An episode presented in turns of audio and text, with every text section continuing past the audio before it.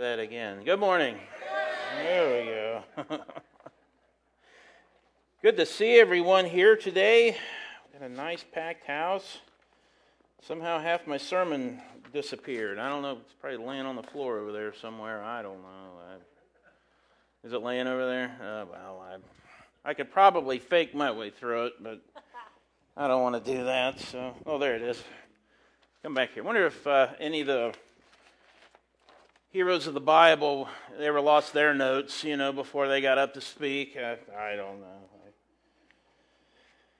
When I was a kid, I told you last week that, uh, I've, I've mentioned this before, just, just being silly, you know. Bigfoot and I have a thing going back like almost 50 years now. He has always uh, scared the pants off of me in the, at night, and you know, and I've always, uh, you know, uh, always go around kind of half-heartedly. I'm always on the look for him. We went to uh, South Carolina, and we were going around this uh, big pond, and I'm. I texted my friend back home and said, "I'm squatching. I'm, I'm looking for him. You know, I'm going to find him. You know, after 50 years, I'm finally going to find him." Well, when I was a little kid, I mean, I would lay awake at night and I would be scared to death. I'm just sure he was going to look in that window and that would be it. I just, ah, that would be it, everything. And it got to be a problem because almost every night I would, I barely remember this, but apparently I would get out of bed and I would always wake my parents up. And you don't want to get woken up at three o'clock in the morning every night. You know, some little kid in there, you know, you know you come look in the look out the window there and see what uh, you know, see what's going on out there. And they're like, there's nothing there. My mother was always very sympathetic. My dad would lay there. Well, you go to bed. there's nothing out there. You're going to have a lot something worse to worry about than Bigfoot if you wake me up again. You know, so so I'd go back to bed and lay there. You know. Well, somewhere along the line, my dad started to leave me little messages. He, uh, he always worked, uh, uh, it seemed like when I was little, he always worked in the day. So I'd wake up, he wasn't there. Uh, I wouldn't get home until in the evening. So I didn't get a chance to talk to him a whole lot. But he, somewhere along the line, he started leaving me these secret coded messages. And what he would do is he would take a piece of paper and he would hold a mirror up to it and he would write you know, so that in the mirror it, it appeared correctly. But if you looked at it on the paper, it was all backwards and jumbled and weird looking. And that became our thing. It was like I would always wake up and look for Dad's coded message. He'd leave me a little message or something. And I remember him telling me, John, there, you know, I would read this. There's no such thing as, as uh, you know, Bigfoot lives in big forests and mountains. And we live out here in Champaign County. There aren't any big mountains or there's no forests around here. The Loch Ness monster, he lives in a he lives in a big lake in Scotland. There aren't any big lakes around here. I'm thinking, what about Kiser Lake? you know, maybe he lives in Kiser Lake. And I'm only four or five, or five or six at a time. So, anyways, he kept leaving me these secret coded messages, and and it got my attention. It was something I looked forward to it was also something that it brought me a lot of reassurance. I don't know why him threatening me didn't reassure me, but uh, you know, reading it in a message, you know, that was cool. And so I would read that. And he kept me looking forward to getting these messages, and it got my attention. And I used to do the same thing with my kids then when they were little. I'd leave them little messages around. You know, in God's Word, we read of several ways that, that the Lord chose to speak to people. In speaking to many of the, the prophets and to others, he used visions. He sometimes sent an angel. He even used a, a donkey in the case of Balaam. I mean, he always had some way to get people's attention and to, uh, you know, to, to, convey his, his idea or his word, whatever it was. Now, my dad couldn't make a donkey talk. He, he certainly couldn't send an angel, but he could leave me little messages that got my attention. And in the Bible, one of the most fascinating examples of God getting someone's attention, it has to be the burning bush with Moses. Now, uh, if you have your Bibles, turn to Exodus chapter 3. We'll be looking at you know, the story here of the burning bush. Just a little bit about Moses in the early days here. Uh, and uh, what we're going to, to be looking at today really is this idea that God chose that vehicle to get across a very important message to Moses. This was so important, God had to make sure I'm going to get your attention. And boom, and off we go. So in Genesis, or excuse me, Exodus chapter 3, verse 1 uh, through, uh, oh, 14 or 15 here. I'll read along. Uh, you know, keep in mind before this, Moses, of course, had been raised in Egypt.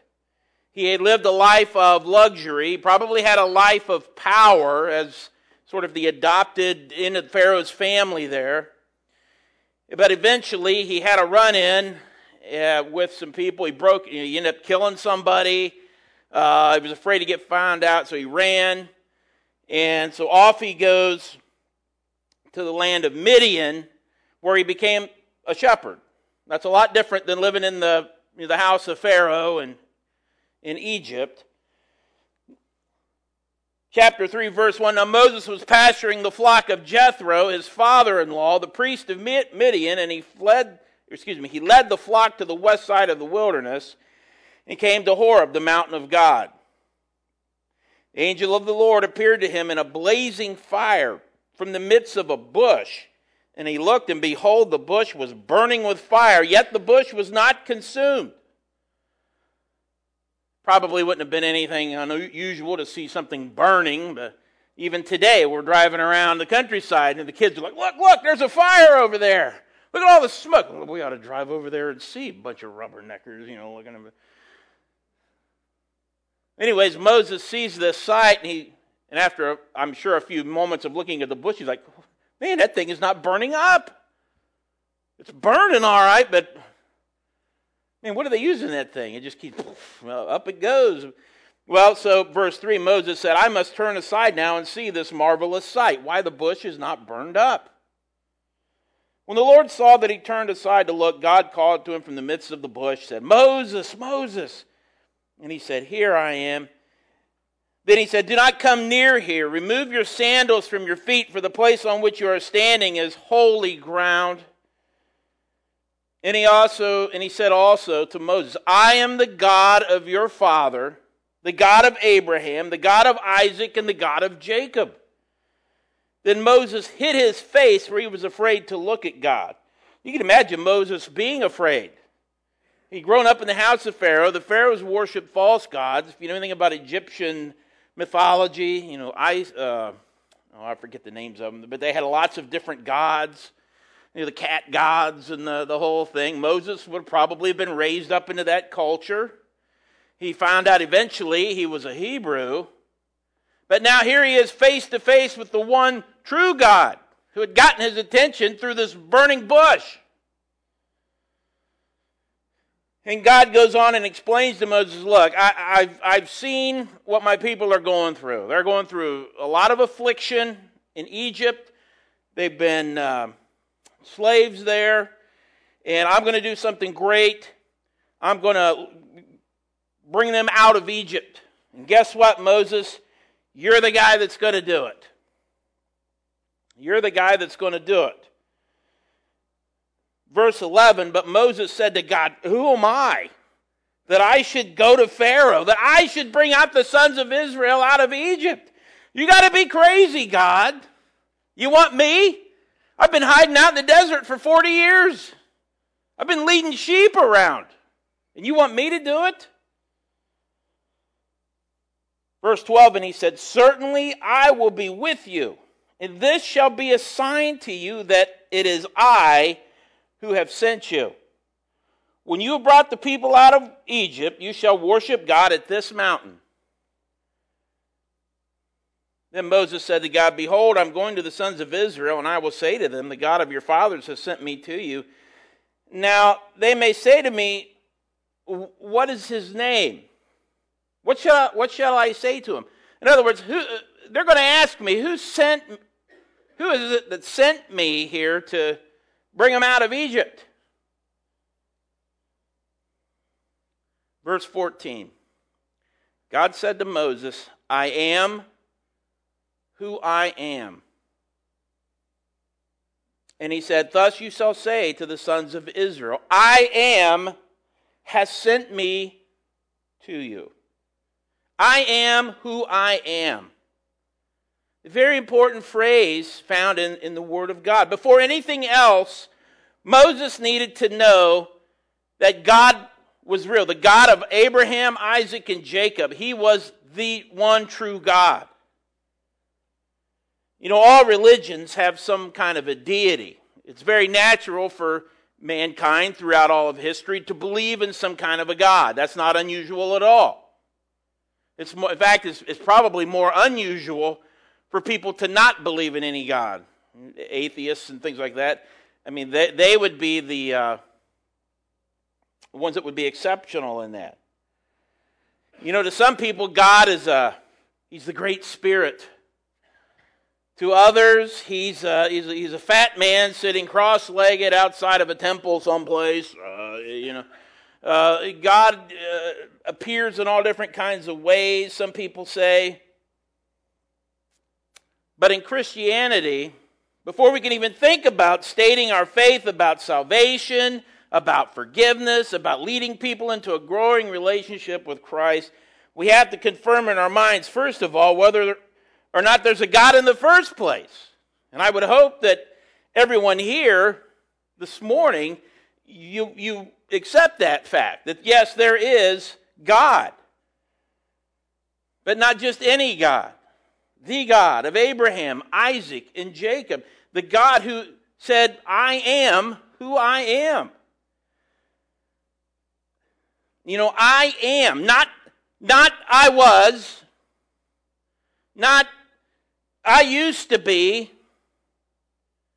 not I might have been, not I am the God who meant to. He addresses himself as I am who I am. It points to the fact that God is and has always been God. He's eternal. That is very difficult for us as people to, to think about. Eternal? I mean, our life is a series of little events. You look out throughout history, the, the whole span of it, it just is there a beginning? Is there an end? What is this thing called eternity? It's very difficult for us to wrap our minds around. But God very boldly, before Moses says, Look, before anything else, Moses, you're here arguing with me about going to Egypt. I get that. But you need to understand I am who I am. I am God. I have always been God. I will always be God. I am the God of your fathers. I'm the same God throughout all of the ages. God's name is almost translated, almost always translated Lord in the English Bible. When you read through here, you get to the word Lord, especially in the Old Testament. Well, Lord is an English word. But the Hebrew word would be pronounced something like Yahweh. You've heard of the word Yahweh And that's built upon the word for I am. Now, to many Hebrews, to many Jews, the word Yahweh is too holy to even pronounce or to even to write. I mean, when they write it, sometimes it's abbreviated. In fact, they uh, in other places uh, they'll uh, combine the Hebrew word Yahweh with the divine name Adonai and it'll come up with the word similar to Jehovah, which you probably have heard that as well. The, the whole point of this is that in God's very name, it reminds us of God's eternal nature. He, he simply is. He just is. He's always been, he will always be. I don't understand that. To me, everything has a beginning. Everything will eventually have an end. Not to God. He's always existed.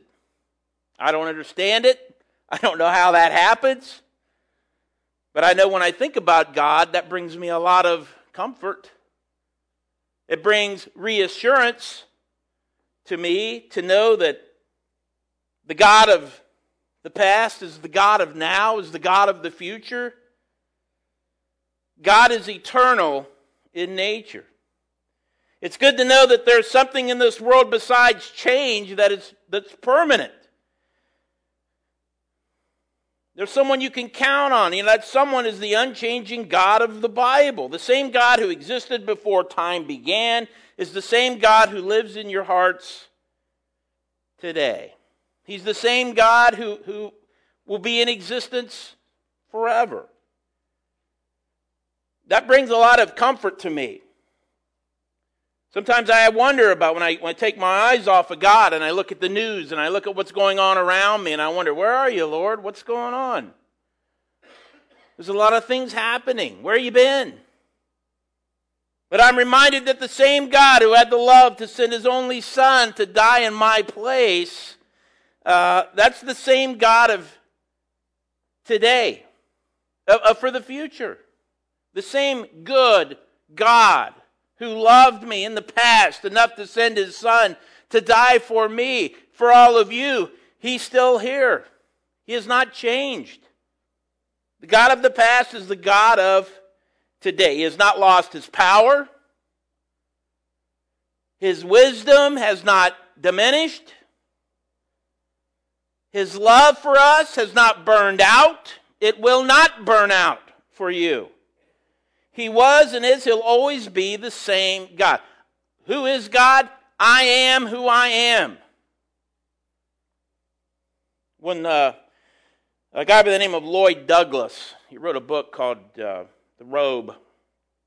When he was a university student, he lived in a boarding house.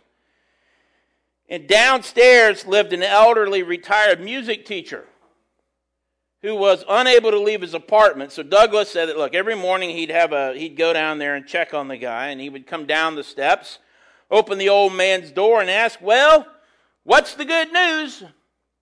And the old man would pick up his tuning fork, tap it on the side of his wheelchair, bing, and he said, "That that's middle C." It was middle C yesterday. It's middle C tomorrow It'll be middle C a thousand years from now. The tenor upstairs sings flat, the piano across the hall's out of tune, but that, my friend, is middle C. It doesn't change. You know, one word that is used to describe God is the word um, immutable. And that's a, I like to tell my kids, that's a fancy word. And uh, you don't have to turn here. In fact, I'm going to turn here real quick.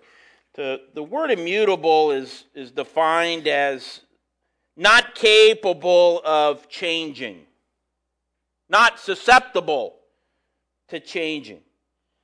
Um, 1 Samuel chapter 15, verse 29 kind of speaks to this a little bit.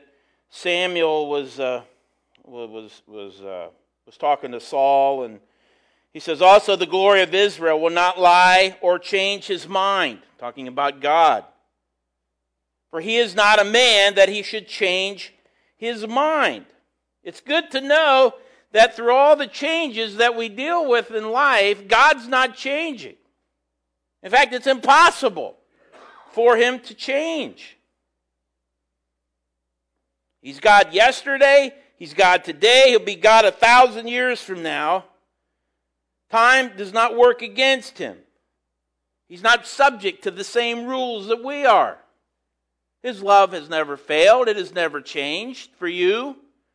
His power has never diminished. And interestingly, neither does it have any reason to grow or to get better. God doesn't need to make himself more powerful. God doesn't need to will himself to love you more. There were times my kids screwed up bad, and I, I'd be so angry with them, and I'd be like, "Man, it's just taking everything I can right now to to yeah, I love you anyways. Boy, I'd like to wring your neck, but I'm willing myself to be a good dad. you know, uh, God doesn't have to do that. He doesn't remind himself in the morning, I better love these people more today. His love never changes. It never has changed. And God hasn't lost any wisdom. He doesn't need to gain any more. He doesn't have to become more holy. He's always been holy, perfectly holy. There's no room or need for improvement. He doesn't grow, he doesn't weaken, he doesn't decline. He's always been and he always will be and will always have the power. God looked at Moses and said, I am. I am the God of your fathers. I'm the same one now. I'm the same God that's going to be with you when you go before Pharaoh. I'm the same God who will send his son Jesus. I'm the same God who will be, you know, with my church throughout all of human history. I'm the same God who will be over the kingdom that will have no end. I am who I am. That's something we can always count on. I'm a big uh, electronics freak. My poor wife, she, she hates the store Best Buy. She hates that store with a passion. How much money have I wasted in that place? All these gadgets and stuff. Got to give. Well, if you know anything about technology, within about six months, what's happened? It's gone. It's changed get a new computer. Wow, this is great. And within two or three months, you're like, man, something better just came. Why didn't I wait a little bit longer? Something better was always coming along. God's not like that. He doesn't change. He doesn't change. We had a football coach one time, head football coach years, a few years ago, been more than a few years ago.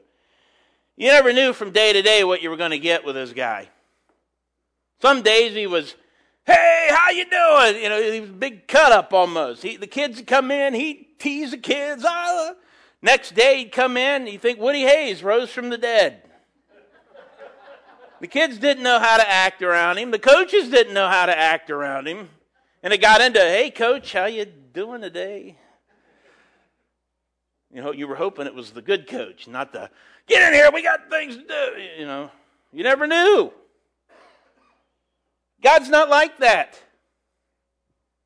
Our God is not like that. He's the same yesterday, today, forever.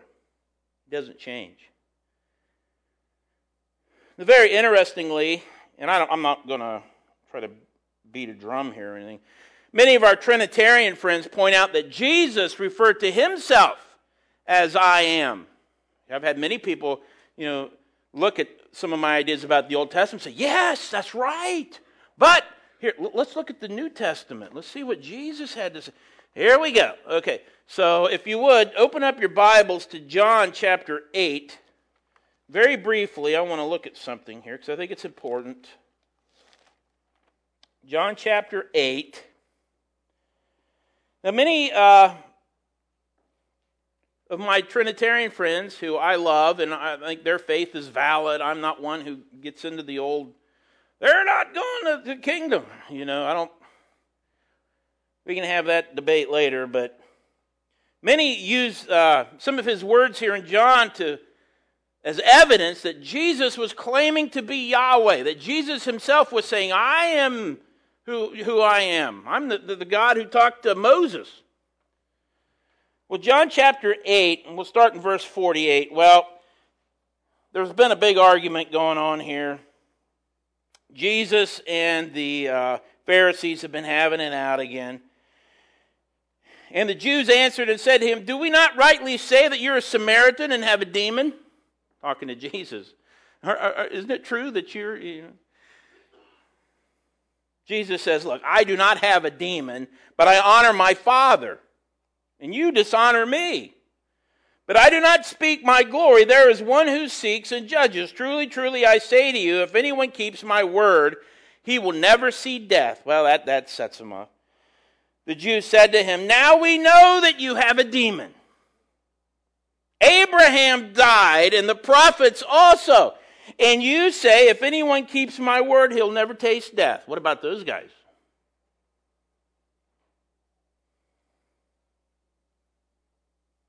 Surely you're not greater than our father Abraham, who died.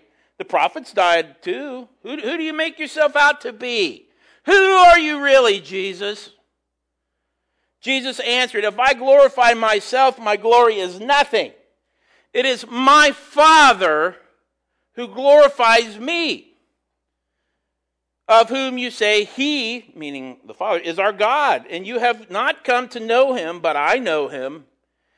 And if I say that I do not know him, I will be a liar like you. But I know him and keep his word. Your father Abraham rejoiced to see my day, and he saw it and was glad. So the Jews said to him, You're not yet 50 years old, and you've seen Abraham. But Jesus said to them, Truly, truly, I say to you, before Abraham was born, I am. Therefore, they picked up stones to throw at him, but Jesus hid himself and went out of the temple. So here we go. We got a big fight going on. Many people look at this and say, well, this is evidence. Jesus is claiming to be God the Father himself. Verse 58 is a verse that many suggest is Jesus actually proclaiming to be Yahweh.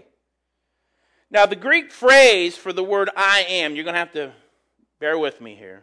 All right, I got most of you. I see a few of you nodding off. Some of you are always coming up to me. Now, you need to wake me up if I start. Uh, I'm going to start calling some of you out back there. Jimmy, you awake? All right, Deanne, you, you, you she's she's in there. All right, we're all in the game here. Okay. The Greek phrase for "I am" now Greek, uh, a lot of this would be uh, what the New Testament would be written in. Okay, and, and the the phrasing here is ego eimi. Ego eimi. That's the Greek which literally means I am He. Now, who's this He? Okay, the Hebrew phrase back in Exodus that we talked about, and this uh, I always got a kick out of this, uh, but the Hebrew words for I am is Yah. I knew I was going to screw that up. Ha Yah. I keep wanting to go yeehaw. It's not yeehaw. It's ha Yah. All right, that's the the Hebrew phrase, which literally means coming to pass, to fall out, continually becoming. In other words, always existing. The Greek phrase for I am, ego eimi, refers to being existence at that moment. It does not carry the connotation of eternality. In other words, Jesus is saying, look, before Abraham was born, I am. In other words, I would come into existence at some point in time. Not then. You said it yourself. I'm not even 50 years old. I was born, you know, 32 years ago. I came into existence. You go back and you look at the book of John, the entire argument throughout the entire book of John points to Jesus as not being God, but Jesus is the Messiah. Jesus is essentially claiming that before Abraham was born, I was coming into existence. Not hadn't wasn't there yet, but I was coming into existence. In other words, I didn't exist forever. I haven't always existed. Only God is eternal. At some point, the idea of me, Jesus, came into the eternal God's mind. After that, the plans to put my existence into motion came into being. So before Abraham was even born, God had decided that I would be the Son of God, I would be the Messiah. And that's a summation of the whole argument that runs throughout the book of John. I don't say a whole lot about, you know, some of our distinctive doctrines, but I am thankful that the people who are our forefathers in the church of God of the Abrahamic faith take the time to look very, very carefully. What does the scripture actually say? Not what do I want it to say, not sort of what it is what everybody else thinks. I'm looking at this word. One suggests God lives forever. The other word suggests I came into being at a certain point. And you may say, Who cares? Wow, what a neat theological argument you just made there. Nobody got saved over that. I don't know if any of you got reassured over that. I don't know if any of your needs got met over that.